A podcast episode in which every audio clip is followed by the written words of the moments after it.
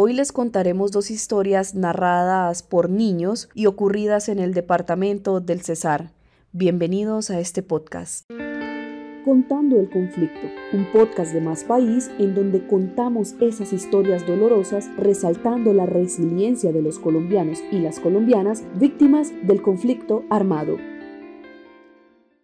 Mientras vivíamos en la Jagua de Ibirico, Cesar, un día la Cruz Roja iba a llevar unas donaciones al colegio, un computador y un televisor. Mi hermano mayor iba a llevar las mulas para que nos llevaran al colegio cuando un grupo armado lo detuvo y lo uniformó. Por milagro de Dios lo volvieron a soltar. En otro hecho, en otra vereda, mi prima, que era evangélica, estaba en la calle y los grupos armados iban pasando por ahí. La agarraron y la asesinaron. Ellos iban asesinando gente sin motivo alguno. Otro que cayó fue el profesor de la escuela en el año 2004. Bajando hacia el pueblo, lo asesinaron y lo enterraron ellos mismos. Son los paramilitares los que siempre hacen que surja el desplazamiento forzado, pues a mí y a mi familia nos dijeron que nos daban un tiempo para desocupar la finca sin que les importara lo que pasara con nosotros. Fuimos desplazados.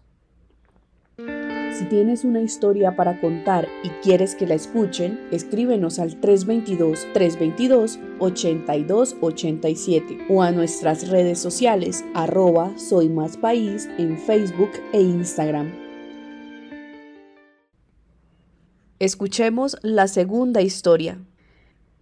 En la vereda Villanueva de Pailitas, Cesar, un día salimos con toda mi familia huyendo porque las autodefensas llegaron. A quien iban encontrando por lo general lo iban asesinando o se lo llevaban y esa persona después no aparecía, que era lo mismo. De allí salimos con todos y duramos tres días perdidos entre la montaña, sin saber dónde estábamos ubicados ni nada.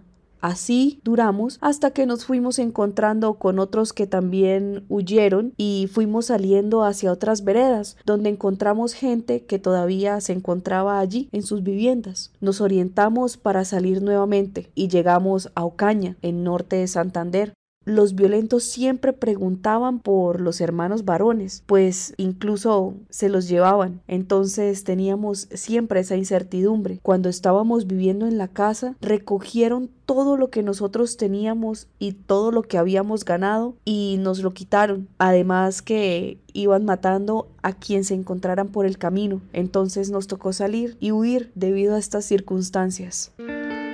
Las historias narradas en este podcast son tomadas de diferentes páginas de internet y libros donde las víctimas han decidido contarlas. En este espacio ampliamos sus voces para que el mundo sepa que desde Colombia estamos contando el conflicto.